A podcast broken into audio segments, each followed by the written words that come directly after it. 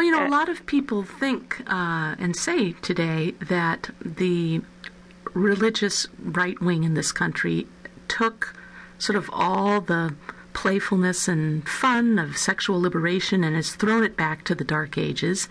And at the same time, it seems like sexual titillation and the display of sexuality is more out there and you know crass than ever. In fact, the first thing that drives me crazy every day is the way that the that the right wing uses pornographic images to sell their own ideas. Um, what you're talking about, that petting culture, the, you know, we'll go this far, that far, and it's really okay, and God loves me, and, you know, not being obsessed about it. In a way, it wasn't talked about as much. It just was. Right. Now it is discussed endlessly. You know, it's like no privacy. Everything you might do is just, you know, torn apart.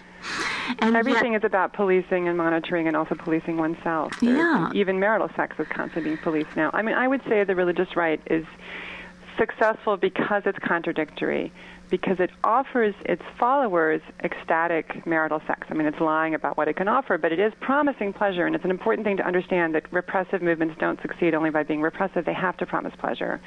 And that's one big thing the religious right has done. It's learned from the sexual revolution, and it offers, of course, vibrators and recommendations for anal sex and about, you know, spanking and bondage and all this stuff is like, that's there for the as one aggressive radio host said to me in Florida, you know, a few weeks ago when I was on the radio with him, well, of course, everything's allowed within marriage.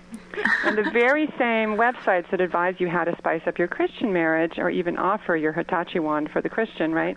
At the same time, they are aggressively hostile to homosexuality. They are aggressively hostile to all non marital sex. And they especially participate in the shaming game of women and girls for all sex outside of marriage.